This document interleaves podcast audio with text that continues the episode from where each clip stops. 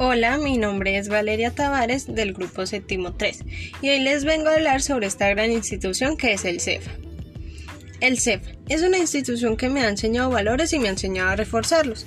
Es uno de los mejores lugares para lograr tus sueños porque te permite tener una educación de calidad con profesores altamente preparados para enseñar y también tienes especialidades a las cuales unirte para tener ya un conocimiento sobre lo que te interesa estudiar.